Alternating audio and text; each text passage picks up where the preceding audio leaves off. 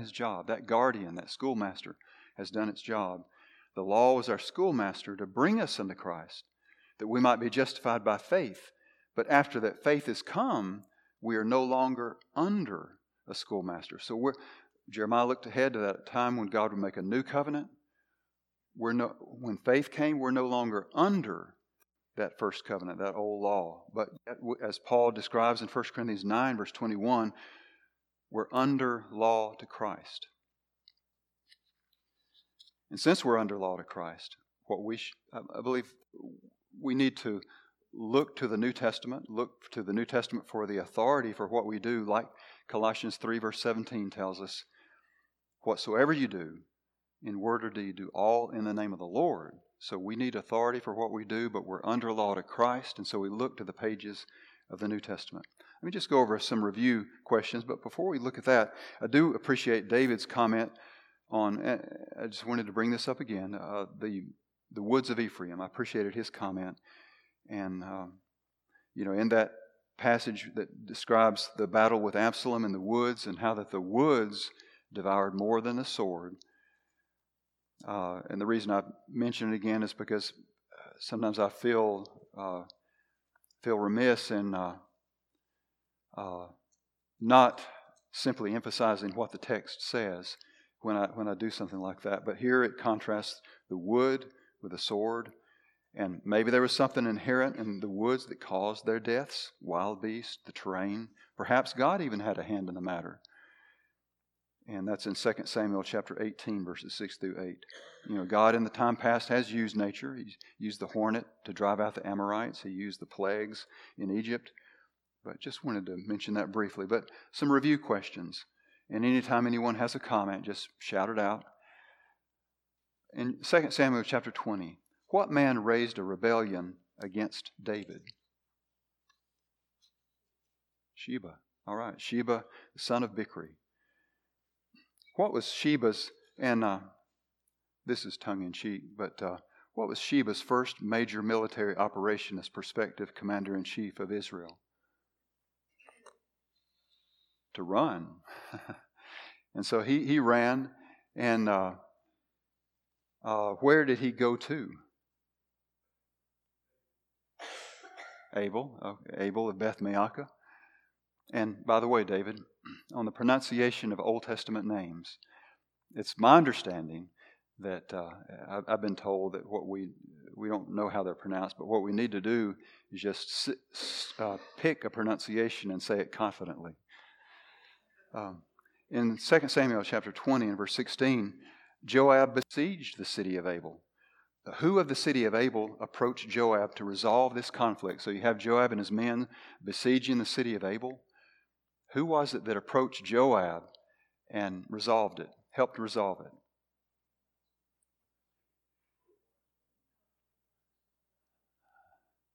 Shout it out so I can hear it. okay, the wise woman. All right, and she, you know, would you would you just you know wipe wipe us out of Israel? Oh no, Joab won't do that. So she she conferred with him, and they ended up throwing Sheba's head over the wall. You know, and David mentioned this. There may be a question of time frame in the chronology of the last few chapters of 2 Samuel. Perhaps chapter 21 about the famine in the land might have occurred earlier in David's life rather than after the rebellion of Sheba, even though it's uh, the chapter wise it's uh, in that sequence. But maybe it re- could have uh, happened earlier in, in David's life. But what was the consequence of Saul's sin against the Gibeonites? What was it that was going on in the land? What was the consequence of his sin? Famine in the land, okay. Did the famine end?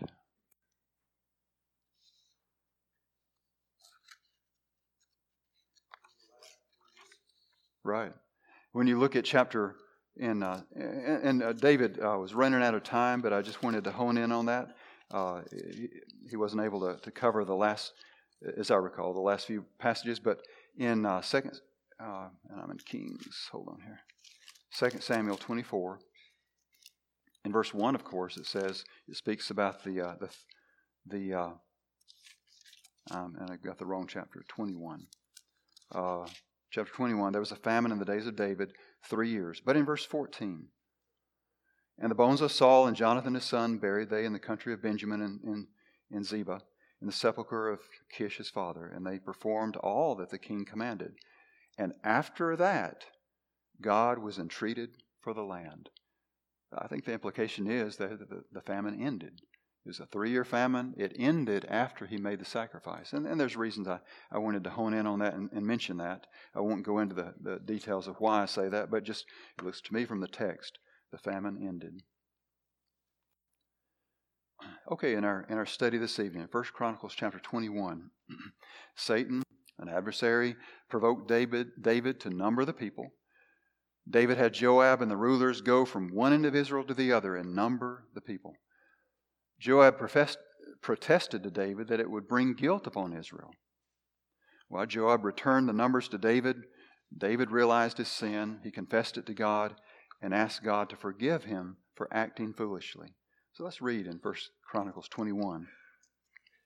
And Satan stood up against Israel and provoked David to number Israel. And David said to Joab and to the rulers of the people, Go, number Israel from Beersheba to Dan, even to Dan and bring the number of them to me, that I may know it. And Joab answered, The Lord make his people a hundred times so many more as they be. You know, God's if God's with us, you know, He's going to deal with it. He's why number the people? He's going to help us. But my Lord the King, are they not all my Lord's servants? Why then doth my Lord require this thing? Why will he be a cause of trespass to Israel? Nevertheless, the king's word prevailed against Joab, Wherefore Joab departed and went throughout all Israel and came to Jerusalem. And Joab gave the sum of the pe- number of the people unto David, and they all they of Israel were a thousand, thousand, and a hundred thousand men, eleven hundred men that drew uh, eleven hundred thousand, or yeah, eleven hundred thousand men that drew sword. And Judah was four hundred threescore, uh, four hundred seventy thousand men that drew sword. But Levi and Benjamin counted he not among them, for the king's word was an abominable to Joab.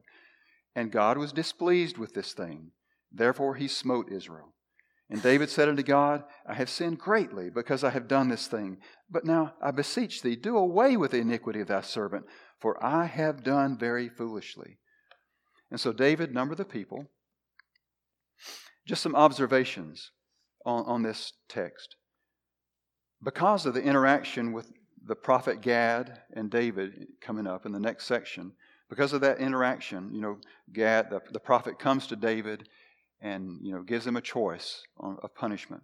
Because of that interaction, I take it that verse 7 is there maybe as a summary verse, as a heading about, before he gives the details that follow, and not really saying that God smote Israel before even David even confessed his sin.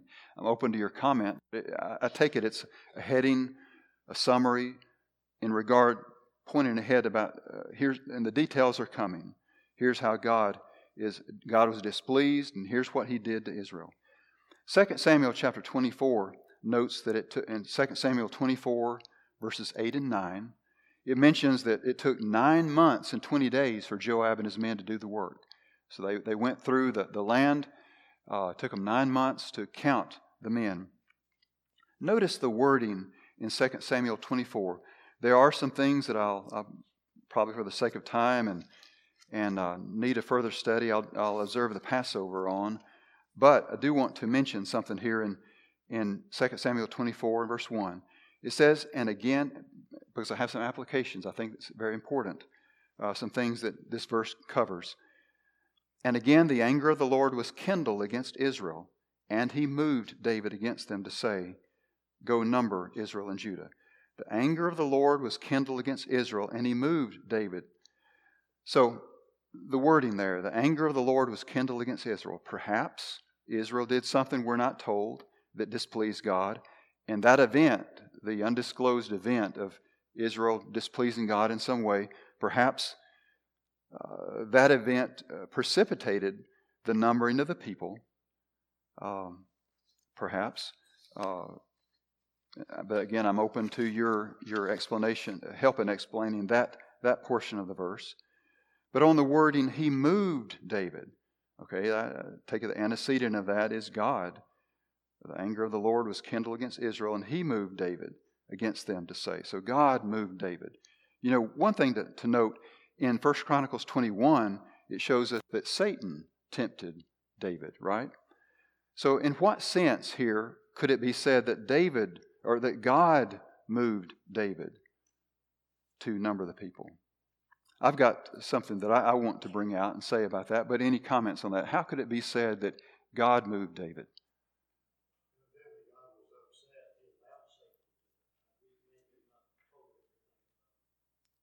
That's the way I'd say it, Norm, that he, and I'll explain more about that, but he allowed, he, God moved David in the sense that he allowed Satan to tempt him. Here's some things to consider. Let me make sure I don't, see if I have a, uh, yeah, see, and I should have been skipping ahead here on the charts. It may mean that God, God moved David in the sense that he allowed Satan to tempt David to number the people, which is, you know, what we see in 1 Chronicles 21, verse 1. Here's some reasons why I say that. Think back to the wording of Job 2, verse 3, when God said to Satan, You moved me against him to destroy him without cause. God said to Satan, Satan, you moved me against David to destroy him. What did God? Did God act directly on Job? Is that, is that the way it was? No, we look in Job chapter 1, verse 12. God said to Satan, All that he hath is in thy power, only upon himself put not forth thy hand. So when, when Job tells us that Satan, you moved me against David to to uh, destroy him. I destroyed him. Well, how did he do that? He allowed Satan to do it. And so God was in control. He, he gave Satan the limits, but he simply allowed it.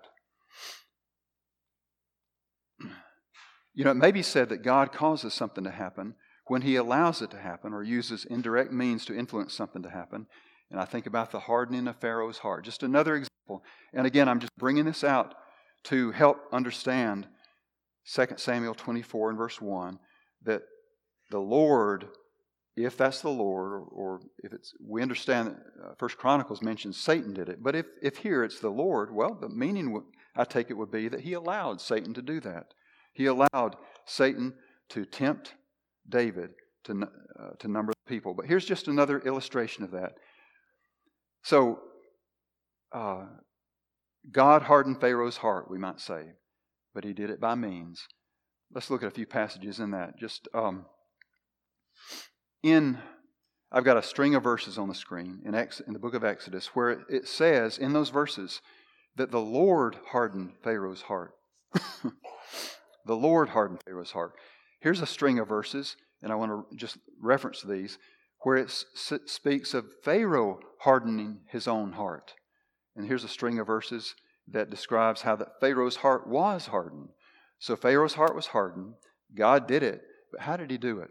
Let's look at the middle here. Pharaoh hardened his own heart in Exodus 8, verse 15, and also 31 and 32. When Pharaoh saw that there was respite, so God sent a plague on Egypt. Maybe you could say that he lifted that plague at just the right time. And when Pharaoh saw that there was respite, he hardened his heart and hearkened not unto them. And the Lord did according to his wor- the word of Moses, and he removed the swarm of flies. Maybe he might have done it just at the right time. He removed it, and Pharaoh hardened his heart at this time also, and he wouldn't let the people go.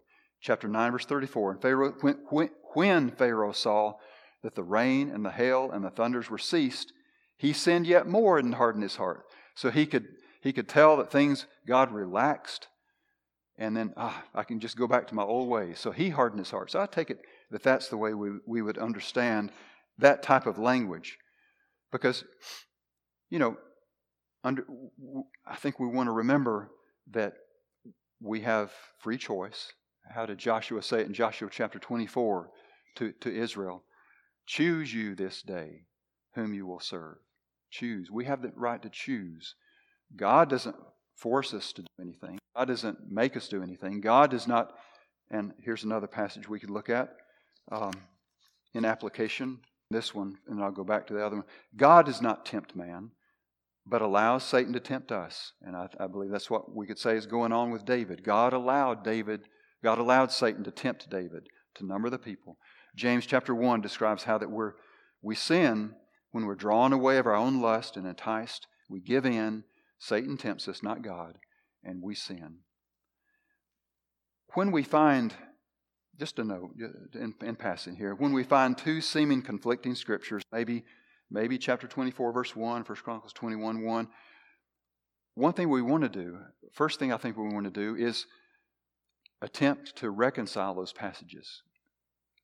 The Bible's not false. So we need to, we, seeming inconsistencies, we need to try to reconcile the two passages, identify how the two passages can both be true. Well, it could be, it could be said that God does something, but he does it by means, or he allows it to happen, not that he does it directly. And so both passages are true. And, okay, on, on the numbering of Joab, just another application. On the numbering, the numbering of the people by Joab. The point I'm about to make is not necessarily against Joab. So here in that text that we read in 1 Chronicles chapter 21, we saw how that King David commanded his men, Joab and the men, to number Israel. They went and did it. The, the commandment by the king was abominable to Joab. He was he, Joab tried to attempted to reason with the king and say, "You want to do this? You're going to cause Israel to sin." So the point I'm about to make is not necessarily against Joab, the text does not specifically speak about Joab, so I'm not going to say. But I do want to segue on the idea that we see in that text that I want to make this point that we can't hide behind, you know, so, someone says, well, you know, Joab, he, he was clear. It was just David that sinned. He was okay because, you know, someone told him to do something. We're responsible for our actions. We cannot shift responsibility for our own actions away from ourselves onto a higher level entity like our parents our spouse, the elder, the elders, the government. When the Lord tells us to do something, then man tells us to do something else. We've got to obey God. We can't say that, well, you know, that someone made me do it, someone told me to do it, but yet it was a sin. And again, I'm not saying anything about Joab, but I'm just segueing on that concept that we need to understand. And here's some passages. Acts 5.29, we ought to obey God rather than man. They were told not to preach. They had to do it. Matthew chapter 15, verse 14 blind guides, both shall fall into the ditch. Ah, you know, he taught me, he, he, he made me do it or whatever, he influenced me. Both shall fall into the ditch the blind leader, the blind follower. 1 Kings 13, 18, the young prophet was lied to. Ah, that old prophet, the old wise prophet, he, lied, he, he, he told me that this was okay. He lied to him, and he died for his disobedience. Daniel 3, bow down to the image. Daniel and his three friends said, We can't do that. We, so just several examples to show and illustrate basically that we ought to obey God rather than men. Another application on David's sin of numbering the people, and then I'll uh, open it up for any comments on these applications or, or anything to the text so far before we go ahead. But on David's sin of numbering the people, there were consequences to Israel for David's sin. He sinned, but it caused other people grief. There may be a number of passages we could think about, but I, I think of Revelation 2 the woman Jezebel who taught and seduced others to sin. So she caused others to sin. Any any comments that you all have? Okay. Okay, so God had something against Israel. Uh, they, they had sinned in some way, and you may have described uh, the possibilities there. And then, so because of that, he. But but I might equate those two. Those, in my mind, might, would I would say are effectively parallel. Uh, the the Spirit led Jesus, allowing him to be tempted by Satan. God moved David, allowing you know, via Satan. So both were, I might say, were examples of God allowing things to happen. Uh, but I, maybe uh, we could talk more about that. Uh, uh let's see in the next section, in 1 Chronicles chapter 21, verse 9. Yes. Okay.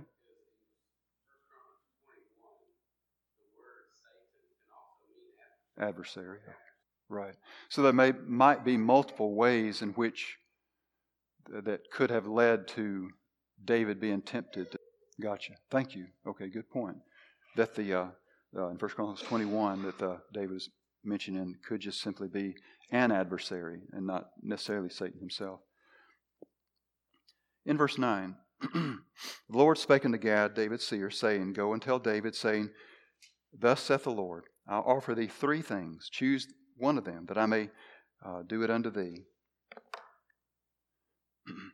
so Gad came to David and said unto him, Thus saith the Lord, Choose thee, either three years' famine, or three months to be destroyed before thy foes, while that the sword of thine enemies overtaketh thee, or else three days the sword of the Lord, even the pestilence in the land, and the angel of the Lord destroying throughout all the coast of Israel. Now therefore advise thyself what word I shall bring again to him that sent me. And David said unto Gad, I am in a great strait. I don't, I don't know what to do, uh, which of these choices to take. But here, I, I take it, here's his answer, here's his choice. Let me fall into the hand of the Lord. For very great are his mercies, but let me not fall into the hand of men. so the, the prophet came to David. David, because you number the people, uh, uh, you know, David was uh, penitent. He confessed that sin to God, but there are consequences. And so God said, here's three options. David pick. and uh, let me see. And so David says, I'd like to fall into the hands of the Lord. Well, in verses 14 through 17, the Lord sent pestilence, that third option. 70,000 men of Israel fell. So as God's angel was destroying Jerusalem, God said to the angel, It's enough. Stay your hand. David saw the angel, and he petitioned God to spare the people. In verse 14, so the Lord sent pestilence upon Israel, and there fell upon fell of Israel seventy thousand men, and God sent an angel unto Jerusalem to, destroy it. And as he was destroying, the Lord beheld and repented him of the evil, and said to the angel that destroyed, It is enough. Stay thou thy hand. And the angel of the Lord stood by the threshing floor of Ornan the Jebusite. And David lifted up his eyes and saw the angel of the Lord stand between the earth and heaven, and the heaven, having a sword drawn in his hand, a drawn sword in his hand stretched out over Jerusalem. Then David and the elders of Israel, who were clothed in sackcloth, fell upon their faces. And David said unto God, Is it not I that commanded thee, the, the people to be numbered? Lord, I did it. I commanded it. Even is it not I that have sinned and have done evil indeed? But as for these sheep, what have they done? Let thy hand, I pray thee, uh, O Lord my God, be on me and on my father's house, but not on thy people, that they should be plagued. So David is interceding for the people. But the, so God sent a plague, 70,000 men of Israel fell. One commentator, Albert Barnes, made this comment. He said, it's the most destructive plague recorded as having fall upon, fallen upon the Israelites. In the plague that he gave a couple of other examples, he said in the plague that followed the rebellion of Korah, there died uh, almost 15,000 men. In the plague on the account of Baal, Baal Peor, uh, about 24,000 died, uh, in Numbers 25, verse 9. So 70,000 men of Israel fell. Well, David asked Ornan to grant him the threshing floor. Uh, so he, he was David was going to make an offering. He, he, he sees uh, this area owned by Ornan or, or Araunah, and he says he wants to buy it. And what was that famous phrase that David used in regard to that? You know, or, uh, Araunah was saying, I'll just take it. You know, I'll give you the cattle too. What's that famous phrase that David said? Right. Right. I'm, I'm not going to offer something to God that did not cost me anything. In, in uh, let's see, 1 Chronicles 21, verse 18. Then the angel of the Lord commanded Gad to go to David and say that and say to David that David should go up, set up an altar unto the Lord in the threshing floor of Ornan the Jebusite. And David went up by the saying of Gad, which he spake in the name of the Lord. And Ornan turned back and saw the angel and his four sons with him. His four sons with him hid themselves. Now Ornan was threshing wheat.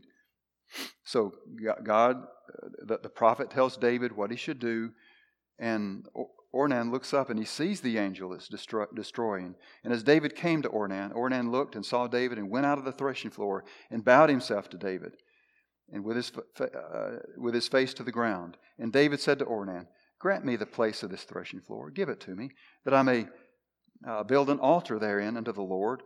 Thou shalt grant it me for the full price that the plague may be stayed from the people. And Ornan said unto David, Take it to thee, and let my lord the king do that which is good in his eyes. Lo, I give thee the oxen also for burnt offerings, and the threshing instruments for wood, and the wheat for the, meat offering. I give thee. I, will give you everything you need, David. Just, just say it, I'll give it to you. King David said to Ornan, Nay, but I will verily buy it of thee a full price, for I will not take that which is thine for the Lord, nor offer burnt offerings without cost. So David gave to Ornan for the place 600 shekels of gold by weight. And David built there an altar unto the Lord, and offered burnt offerings and peace offerings, and called upon the Lord. And he answered him from heaven by fire upon the altar, a burnt offering. That reminds you of another, another time of offering when the Lord answered by fire. And the Lord commanded the angel, and he put up his sword again into the sheath thereof. At that time, David saw the Lord at that time, when David saw that the Lord had answered him in the threshing floor of Ornan the Jebusite, then he sacrificed there. So it looks like David continues to sacrifice in the same place because, hey, the Lord's there, and he, he answers me there. For the tabernacle of the Lord, which Moses made in the wilderness, and the altar of the burnt offering were at that season in the high place at Gibeon.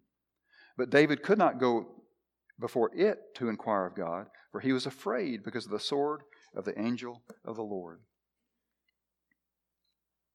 Okay, any, any comments or questions or anything up to this point before we look at the psalm of, of David's praise for deliverance from all of his enemies as part of this lesson also. And, and, uh, and we'll, I'll, we'll turn back to 2 Samuel 22 and the parallel. Basically, Psalm 18 and 2 Samuel 22, they're, they're the same. But we'll look at uh, 2 Samuel chapter 22. But before we do that, any comments or questions? Okay, in our going back to uh, 2 Samuel 22. And this is a beautiful psalm, a beautiful statement of praise and request to God. And I've, I've kind of outlined here uh, five points in this psalm, Psalm 18 or 2 Samuel 22. Let me just run over these points, and then what we'll do is we'll go one by one. I, I really wish that we had time to read the passage, but won't have time to do that. I'll pick out some select verses, some highlights in the, each of these sections, try to, and make some applications. David's song was prompted by his understanding that God had delivered him from all his enemies. We see that in verse 1. David could call upon God and God would deliver him.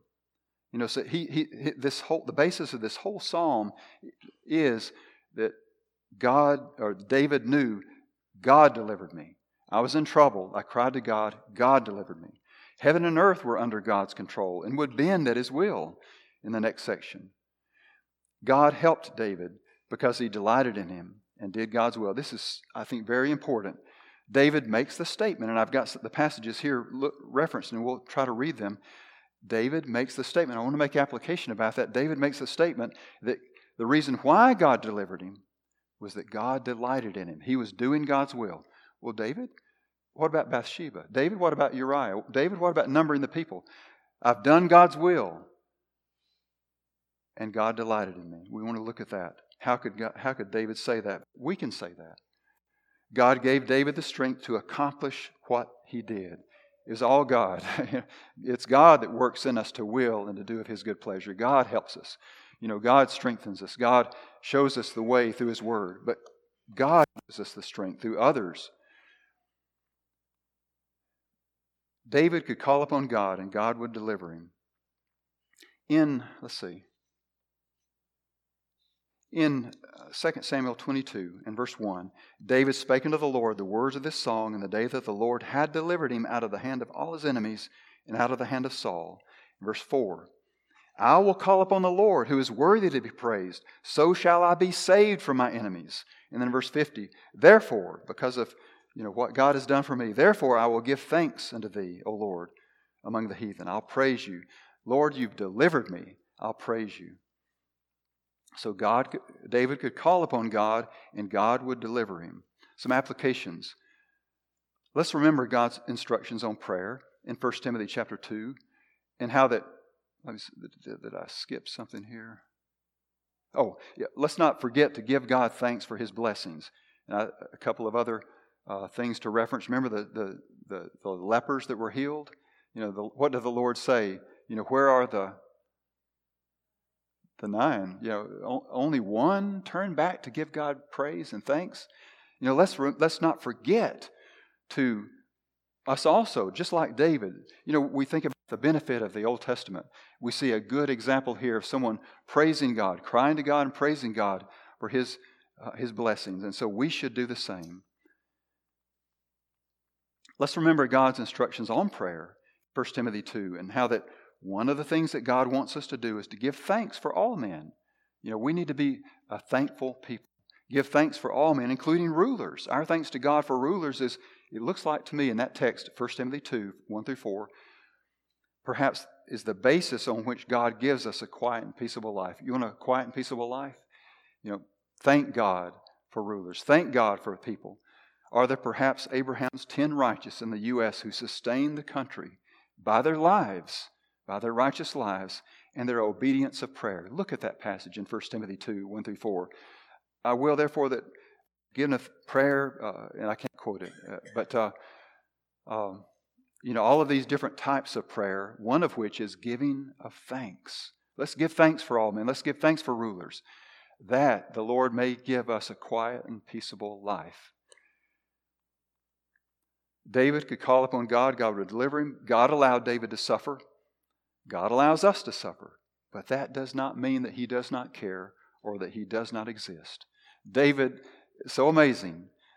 All that he went through, and anything that I might say that I've gone through, pales in comparison, does it not? But all that David went through, he still cried and leaned upon God. No, no, the fact that I'm, I go through things doesn't mean God doesn't exist or that he doesn't care. No, David shows that he did. God helped David because he delighted in him and did God's will. In, uh, let's see, in verses 17, and we're running out of time, but uh, look at chapter 22 in verses 20 through 24. 20 through 24. This is so powerful, I believe. He brought me forth into a large place. He delivered me because he delighted in me. You remember what David said when they, they were leaving the city of Jerusalem uh, and the Ark of the Covenant was coming, and David said, No, no, take that back. If what? If the Lord delights in me, I'll go back. If the Lord, so he said, the Lord rewarded me according to my righteousness. He delights in me. He rewarded me. So I'm doing what is right. How in, in, summary, how could how can David say these things? Well, David, what about Bathsheba? What about Uriah? What about number? What about all those things? How can David say that? The blessedness of forgiveness, is it not? Romans chapter 4, the, the, even David speaks of the blessedness of the one to whom the Lord will not impute sin. He quotes Psalm 32. So David could say all of these things because he had been forgiven. So you're forgiven, you're living righteously. You're, God is, you're pleasing to God. Someone points to you've done. Wasn't I forgiven of that? Didn't I turn from that? Uh, Ezekiel chapter 18 if the wicked man turns from his sins, he'll live and not die spiritually. He's okay, he's safe because he's been forgiven. He'll live spiritually and not die spiritually. God gave David the strength to accomplish all that he did. And let's see if I've got a passage on that uh, before we. Verse uh, 30. Verse 30. For by thee I have run through a troop, by thee, by my God, have I leaped over a wall. So God gave David strength to do what he did. In this account, God avenged David of all his enemies. He said in verse 48, It is God that avengeth me. In this Old Testament account, but also God authorized David to avenge himself. Look at, I've got a string of verses, and all of those verses, David shows how that he did these things. God avenges him, but he, God gave him the right to do it. David, you do it. You know, you've, uh, how does it say? You've taught my hands to war. Verse 41 You've given me the necks of my enemies. So that I might destroy them that hate me. So, Lord, avenge me. But then God gave him the right to do it. Here's, here's the point. In contrast, under the New Testament, God commands Christians not to take vengeance. Romans 12. Romans 12, dearly beloved, avenge not yourself. So God avenged David, but gave David the authority to destroy his enemies. God avenges us. He'll get it done. He'll do it, but he tells us not to. Okay, any, and I, I see I would have had another moment maybe to read a little bit more, but uh, any, I'll, I'll leave it open to you. Any comments, questions on the class? It was just a beautiful psalm, Psalm 18, showing God's power, showing his reliance on God, deliverance by God, and showing that if, we, if just as David, if God can delight in him and him be forgiven, he can delight in us when we're forgiven. The power of forgiveness. Thank you all for your comments. And uh, oh, next lesson, lesson seven, 2 Samuel 21 and 23, and 1 Chronicles 22 through 29. uh, looks like a lot of text there, David.